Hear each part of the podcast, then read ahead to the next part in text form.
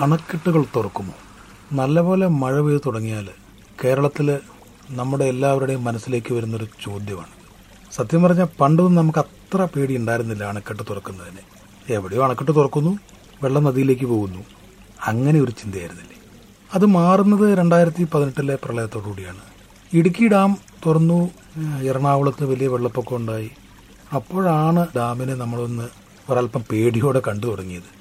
അല്ലെങ്കിൽ ഡാം എന്ന് പറഞ്ഞാൽ സ്കൂളിൽ നിന്ന് വിനോദയാത്രയ്ക്ക് പോകുമ്പോൾ കാണാൻ പറ്റിയൊരു കാഴ്ചവസ്തു അല്ലേ? ഈ ഡാം തുറക്കുന്ന സമയത്ത് വൈദ്യുതി മന്ത്രിയായിരുന്നത് എം എം മണിയാണ്. അപ്പോൾ എം എം മണിയെ കളിയാക്കാനും ഡാം തുറന്നു വിടല്ലേ എന്ന് പറഞ്ഞു തുടങ്ങി അങ്ങനെ അണക്കെട്ടുകളുടെ ചരിത്രവും ഭൂമിശാസ്ത്രവും വർത്തമാനവും കുറച്ച് കൗതുകങ്ങളും ചേർന്ന ഒരു ചെറിയ വർത്തമാനമാണ് ഈ പോഡ്കാസ്റ്റിലൂടെ. ഞാൻ കൃഷ്ണരാജ് മനോരമ ഓൺലൈനിൽ നിന്നാണ്. കേരളത്തിന്റെ വികസനത്തിന് ഡാമുകളുടെ സംഭാവന എന്തായിരിക്കാം പാലൈ വനം എന്നൊരു പേര് നിങ്ങൾ കേട്ടിട്ടുണ്ടാവില്ല. വേറൊന്നുമല്ല ഇപ്പോഴത്തെ പാലക്കാടാണ്.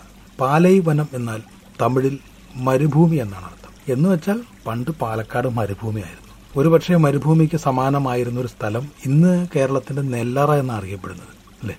അപ്പൊ അങ്ങനെ മരുഭൂമിയായിരുന്ന ഒരു നാടിനെ ഒരു നെല്ലറയാക്കി മാറ്റിയത് ആരാണ്? സംശയിക്കേണ്ട അത് മലമ്പുഴ അണക്കെട്ടാണ്.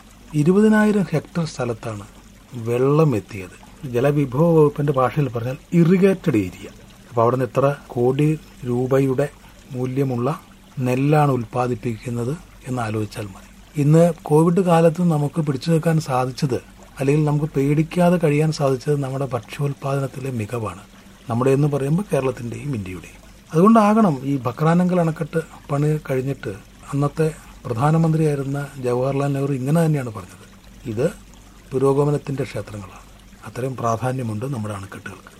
കേരളത്തിലെ തന്നെ നാല് ലക്ഷം ഹെക്ടർ ഭൂമിയാണ് നമ്മുടെ വിവിധ അണകൾ വഴി ഇറിഗേറ്റ് ചെയ്യപ്പെടുന്നത്. പണ്ടെപ്പോഴോ മഴയെ മാത്രം ആശ്രയിച്ച് കൃഷി ചെയ്ത നാട്ടിൽ നമ്മൾ ഇപ്പം രണ്ടു പൂവും കൃഷി ചെയ്ത് ഭക്ഷ്യസമൃദ്ധി എത്തുന്നു. കുടിവെള്ളം വൈദ്യുതി ഉൽപാദനം വ്യാവസായിക ആവശ്യം അങ്ങനെ പല പല കാര്യങ്ങളിലാണ് നമ്മുടെ അണക്കെട്ടുകൾ പ്രയോജനപ്പെടുന്നത്. പശ്ചിമഘട്ടത്തിൽ മഴ പെയ്താൽ വെള്ളം വളർന്ന് പാഞ്ഞ് പാഞ്ഞ് അറബിക്കടലിലേക്ക് എത്തും. ഈ വെള്ളത്തെ ആവശ്യമുള്ള സ്ഥലങ്ങളിലെല്ലാം തടഞ്ഞു നിർത്തി നമുക്ക് വേണ്ട സമയം ഉപയോഗിച്ച ശേഷം പല കൈവഴികളിലൂടെ നാട് മുഴുവൻ നനച്ച് കടലിലേക്ക് എത്തിക്കുന്നത് തന്നെയാണ് അണക്കെട്ടുകളുടെ ജോലി. നാടുവാഴികളുടെ കാലത്ത് തന്നെ അണക്കെട്ടുകൾ തുടങ്ങിയെന്നാണ് ചരിത്രം പറയുന്നത്. പിന്നെ കേരളത്തിലെ കുണ്ടള മാട്ടുപ്പെട്ടിയിലാണ് പിന്നീട് അണക്കെട്ട് പണിയുന്നത്. അത് അന്ന് തിരുവിതാംകൂർ മഹാരാജാവിന്റെ കാലത്താണ്. അത് വൈദ്യുതി ഉൽപ്പാദനത്തിന് വേണ്ടിയിട്ടാണ്.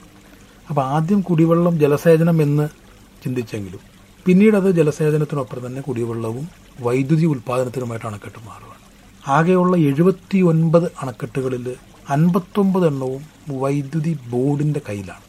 ജലവിഭവ വകുപ്പിന്റെ കൈവശം പത്ത് പതിനാറ് അണക്കെട്ടുകളാണ് പ്രധാനമായിട്ടുള്ളത്. ഇടുക്കിയും അണക്കെട്ടാണ് കണ്ണൂരിലെ പഴശ്ശിയും അണക്കെട്ടാണ്. പക്ഷേ ഇടുക്കി വലിയൊരു അണക്കെട്ടാണ് പഴശ്ശി ചെറിയൊരു അണക്കെട്ടാണ്. രണ്ട് അണക്കെട്ടുകൾ ചെറിയ അണക്കെട്ടുകൾ കേരള വാട്ടർ അതോറിറ്റിയുടെ കയ്യിലുണ്ട്.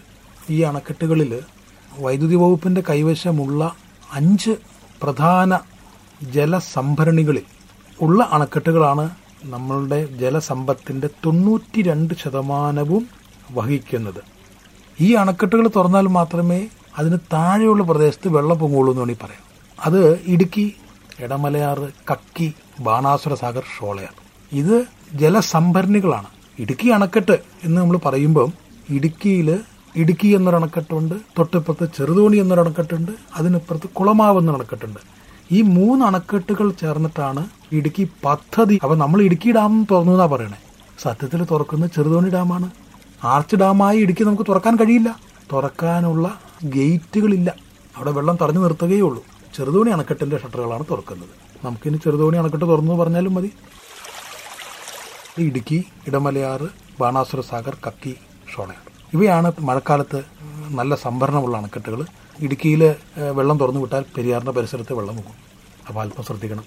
ആ പരിസരത്തുള്ളവർക്ക് ഇടുക്കി എന്ന് പറഞ്ഞാൽ ഒരു പ്രധാനപ്പെട്ട അണക്കെട്ടാവുന്നു ഇടമലയാറും അതുപോലെ തന്നെ പെരിയാറിലേക്കാണ് ഇടമലയാറിലെ വെള്ളവും എത്തുന്നത്.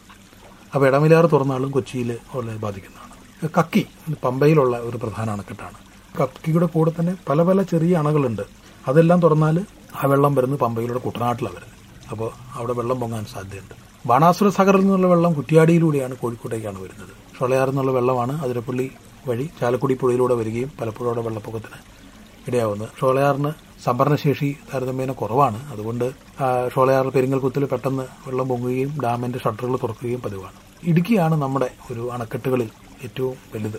എഴുന്നൂറ്റി എൺപത്തിയഞ്ച് മെഗാവാട്ട് വൈദ്യുതിയാണ് ഇടുക്കിയിൽ നമ്മൾ ഉൽപ്പാദിപ്പിക്കുന്നത്. ഇടുക്കി ഡാമിന്റെ ചരിത്രം എന്ന് പറഞ്ഞാൽ കേരളത്തിന്റെ ഒരു വൈദ്യുതിയുടെ ചരിത്രമായിട്ടാണ് നമ്മളൊക്കെ വിചാരിക്കുന്ന പോലെ ഇന്ന് വൈദ്യുതി ഇല്ലെങ്കിൽ ഒരു നിമിഷം പോലും നമുക്ക് ചിന്തിക്കാനും പറ്റില്ല. മൊബൈൽ ചാർജ് ചെയ്യാൻ പറ്റില്ല മിക്സി പ്രവർത്തിക്കാൻ പറ്റില്ല കറണ്ട് വെളിച്ചം കാണാൻ പറ്റില്ല ഫാനില്ല ആകെ പ്രശ്നം അല്ലേ? അന്നത്തെ വൈദ്യുതി മന്ത്രിയായിരുന്ന എം എൻ ഗോവിന്ദാർ പ്രസംഗിച്ചിട്ടുണ്ടെന്നാണ് പറയണേ.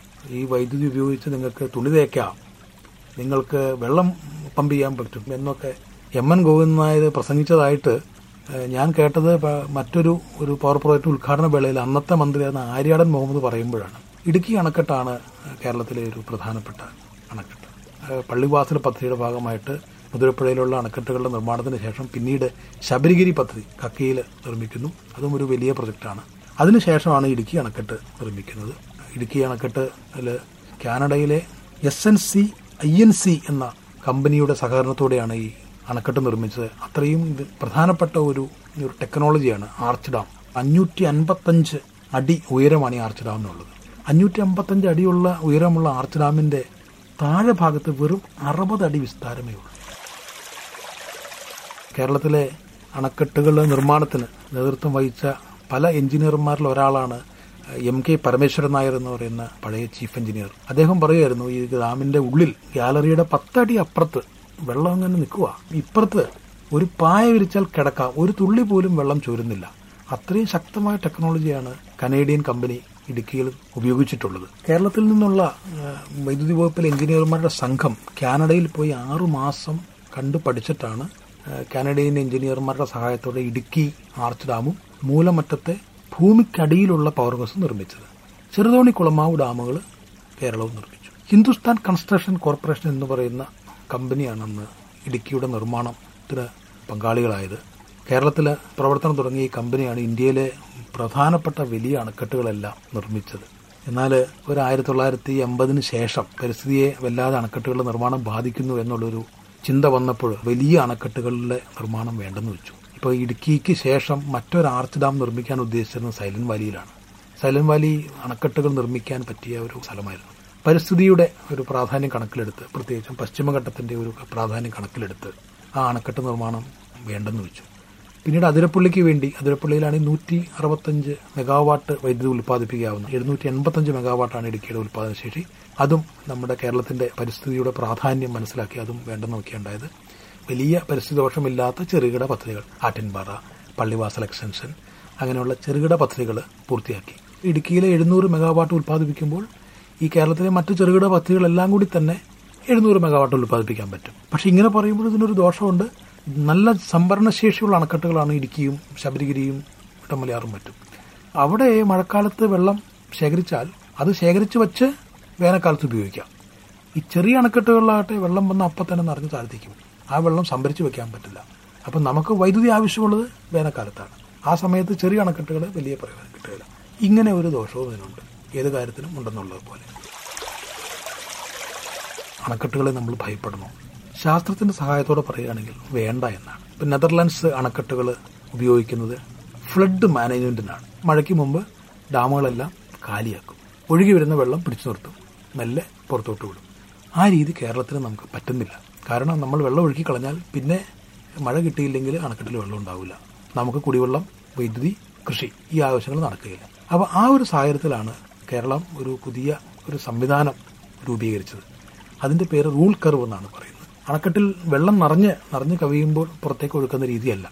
പകരം മഴ പെയ്യുന്ന മാസങ്ങളിൽ ലഭിക്കാനുള്ള മഴയുടെ അളവ് ഡാമിലേക്ക് ഒഴുകി വരാവുന്ന വെള്ളത്തിന്റെ അളവ് താഴെയുള്ള നദിയുടെ സ്ഥിതി നമുക്ക് പുറത്തേക്ക് ഒഴുക്കി കളയാവുന്ന വെള്ളത്തിന്റെ ഒരു കണക്കെടുത്ത് ഓരോ സമയത്തും അണക്കെട്ടുകളിലെ വെള്ളം ക്രമീകരിച്ച് നിർത്തുന്നതിനാണ് റൂൾ കർവ് എന്ന പദം ഉദ്ദേശിക്കുന്നത്. മനസ്സ് വച്ചാൽ നമുക്ക് അണക്കെട്ടുകളെ നിയന്ത്രിച്ച് നിർത്താം.